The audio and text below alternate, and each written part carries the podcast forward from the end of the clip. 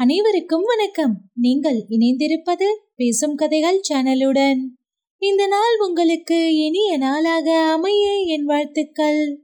இந்த நாளை மேலும் மினிப்பூட்ட இதோ வருகிறது நம் கதைகள் ஒளிவடிவில் இன்றைய தொகுப்பு கல்வனின் காதலி அத்தியாயம் மூன்று பாழடைந்த கோவில்.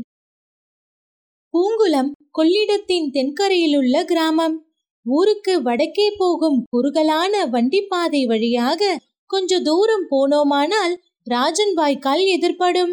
சாகுபடி காலத்தில் இந்த வாய்க்காலில் ஒரு ஆள் மட்டத்திற்கு மேல் ஜலம் அதிக விரைவாக போய்கொண்டிருக்கும் மூங்கில் பாலத்தின் வழியாக ராஜன் வாய்க்காலை தாண்டி அப்பால் சென்றால் கொள்ளிடத்தின் லயன்கரையை அடையலாம். லயன்கரையில் இருந்து வடக்கே பார்த்தால் வெகு தூரத்துக்கு நாலா பக்கமும் அடர்ந்த காடுகள் தென்படும். தண்ணீர் துறைக்கு போக ஒரே ஒரு குறுகலான ஒற்றையடி பாதை மட்டும்தான் இந்த காட்டை பிளந்து கொண்டு போகின்றது. நீரோட்டத்துக்கு அருகே போக போக மரம் செடி கொடிகளின் நெருக்கம் குறைந்து வந்து நீர்க்கரையில் ஒரே நாணல் காடாய் இருப்பதை காண்போம். அந்த பிரதேசத்தில் லயன்கரைக்கும் நதியில் நீரோடும் இடத்துக்கும் வெகு தூரம் இருக்கிறது. சில இடங்களில் இரண்டு பர்லாங்கு தூரம் கூட இருக்கும். கிழக்கேயும் மேற்கேயும் பல மைல் தூரத்துக்கு அடர்த்தியான காடுதான். பல்வேறு காட்டு மரங்களும் முச்செடிகளும் கொடிகளும் செறிந்து வளர்ந்து மனிதர்கள் அந்த காட்டுக்குள் நுழைவது அசாத்தியமென்றே தோன்றும். ஆனால் கொள்ளிடக்கரையிலே பிறந்து வளர்ந்தவர்களுக்கு அந்த காட்டுக்குள் பிரவேசிப்பது மிகவும் சகஜமான காரியமாய் இருக்க வேண்டும். இல்லாவிட்டால் அதோ அந்த இளநங்கை அவ்வளவு லாவகமாக அந்த செடி கொடிகளை விலக்கிக் கொண்டு செல்கிறாளே அது எப்படி சாத்தியம்? ஆமாம் நேற்று முத்தையின் வீதி வழியே வந்தபோது பந்தல் போட்ட வீட்டின் காமரா உள் ஜன்னலுக்கு பின்னால் கண்ணும் கண்ணீருமாய் நின்றாளே அந்த பெண்தான் இவள். முன் அத்தியாயத்தில் நடந்த சம்பாஷணையை கொண்டு இவள்தான் கல்யாணி என்று நாம் ஊகிக்கலாம். அவளுக்கு பதினேழு பதினெட்டு பிராயம் இருக்கும். அவளுடைய முகத்திலே எழிலுடன் கம்பீரமும் கலந்திருந்தது. அவள் நடையிலே அழகுடன் மிடுக்கும் காணப்பட்டது. நீண்டு பறந்த அவள் கண்களிலே தன்மையுடன் தணலின் ஜுவாலையும் வீசிற்று. அடர்ந்த காட்டிற்குள் அலட்சியமாய் நுழைந்து செல்லும் கல்யாணியை பின்தொடர்ந்து நாமும் போகலாம். அதோ அது என்ன? யாரோ பாடும் குரல் கேட்கிறதே. அந்த குரலில்தான் எவ்வளவு தீனம் எவ்வளவு துயரம் பாட்டின் ராகமும் விஷயமும் அந்த சோகமான குரலுக்கு பொருத்தமாகவே இருந்தன. உண்டான போது கோடி உரண்முறையோர்கள் வந்து கொண்டாடி தொண்டாகி கொள்வார்கள். தனம் குறைந்தால் கண்டாலும் பேசாதறிந்து கைதவமான பொல்லா சண்டால உலகத்தில் சத்குருகளை தேட என்றைக்கு சிவகிருபை வருமோ? ஏழை என் மனசஞ்சலம் அருமோ பாட்டின் குரல் வந்த வழியே கல்யாணி சென்றாள். கொஞ்ச தூரம் போனதும் காட்டிலே கொஞ்சம் இடைவெளி தென்பட்டது. என்ன ஆச்சரியம்! இங்கே ஓர் பாழடைந்த கோவில் அல்லவா இருக்கிறது? இந்த மாதிரி கோவில் ஒன்று இங்கே இருப்பது அதற்கு சமீபத்தில் வரும் வரைக்கும் தெரியவில்லையே. ஒரு காலத்தில் அது ஏதோ கிராம தேவதையின் ஆலயமாய் இருந்திருக்க வேண்டும். இடிந்து போன சுவர்களில் செடிகள் முளைத்து மண்டி கிடந்தன. ஒரு பக்கத்தில் வேண்டுதல் செய்து கொண்டவர்கள் கொண்டு வைத்த மண்குதிரிகளும் யானைகளும் உடைந்து கிடந்தன. இன்னொரு பக்கம் பெரிய கரையான் புற்றுகள் காணப்பட்டன.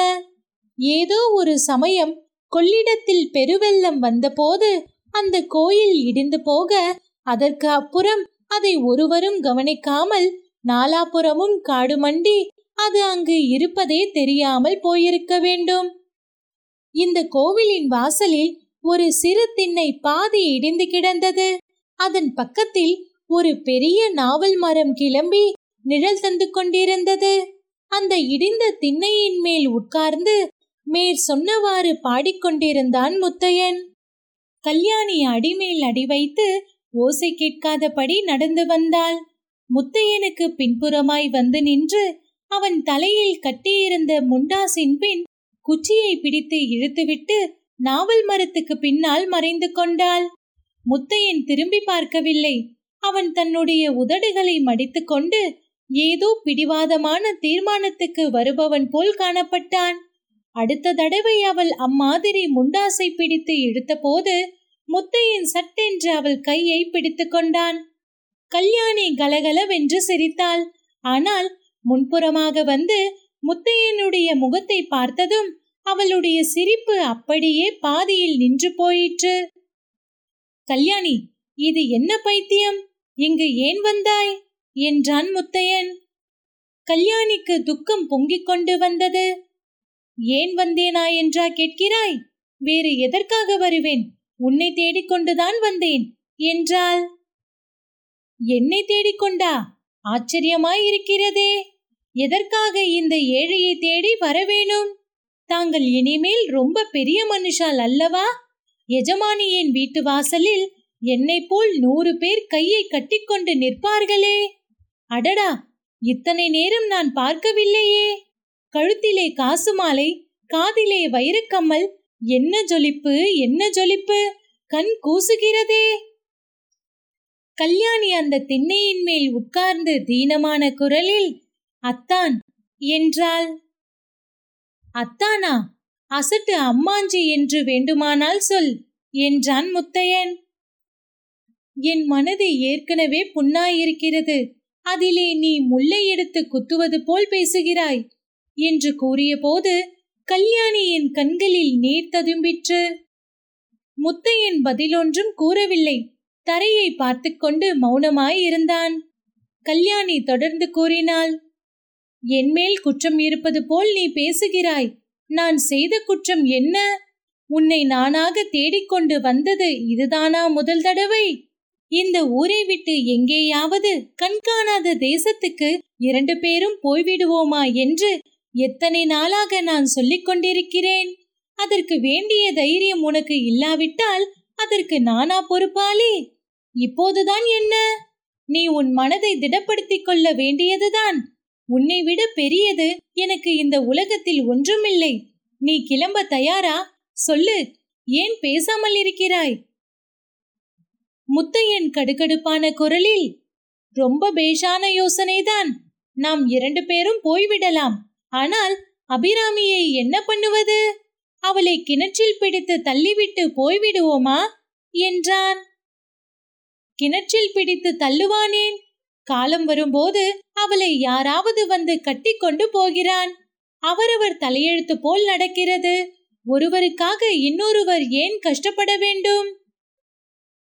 ஆமாம் ஒருவருக்காக இன்னொருவர் கஷ்டப்படத்தான் வேண்டும். அம்மா செத்து போகும்போது அபிராமிக்கு தாயும் தகப்பனும் இல்லாத குறை தெரியாதபடி காப்பாற்ற வேணுமென்று சொன்னாள். அவ்விதமே வாக்களித்தேன். அந்த வாக்கை மறக்க மாட்டேன். அபிராமியை விட்டுவிட்டு என்னால் வர முடியாது. நீ மகாராணியாய் கிழவனை கல்யாணம் செய்து கொண்டு சௌக்கியமாயிரு. கல்யாணியின் கண்களில் தீப்பொறி பறந்தது. அவள் எழுந்து நின்று இந்த வார்த்தை சத்தியம்தானா? என்று கேட்டாள். சத்தியம்தான். அப்படியே ஆகட்டும். நான் கிழவனையே கல்யாணம் செய்து கொள்கிறேன்.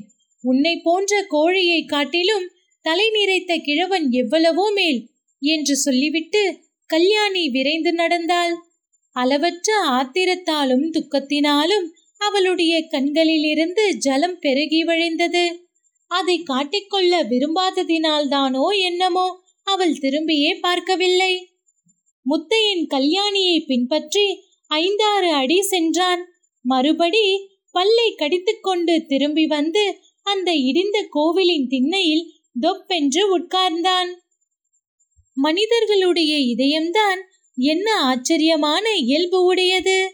யாரிடத்திலே நம்முடைய அன்புக்கு கங்கு கரை இல்லையோ அவர் மேலேதான் நமக்கு கோபமும் அளவு கடந்து பொங்குகிறது. யாருடைய பெயரை கேட்ட மாத்திரத்தில் இதயம் கனிந்து உருகுகிறதோ அவர் எதிரே வரும்போது வாயானது கடும் மொழிகளை சொல்கிறது. யாரை பார்க்க வேண்டும் பார்க்க வேண்டும் என்று உடம்பின் ஒவ்வொரு நரம்பும் துடித்துக் கொண்டிருக்கிறதோ அப்படிப்பட்டவர் வந்தவுடனே ஏன் வந்தாய்? என்று கேட்பது போல் நடந்து கொள்ள சொல்கின்றது. யாருடைய பிரிவினால் உயிரே பிரிந்து போவது போன்ற வேதனை உண்டாகிறதோ அத்தகையவரை உடனே போக செய்யும்படியான வார்த்தைகளையும் சொல்ல தூண்டுகிறது.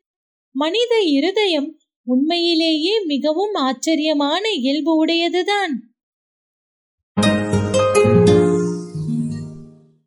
இத்துடன் அத்தியாயம் முடிவு பெற்றது.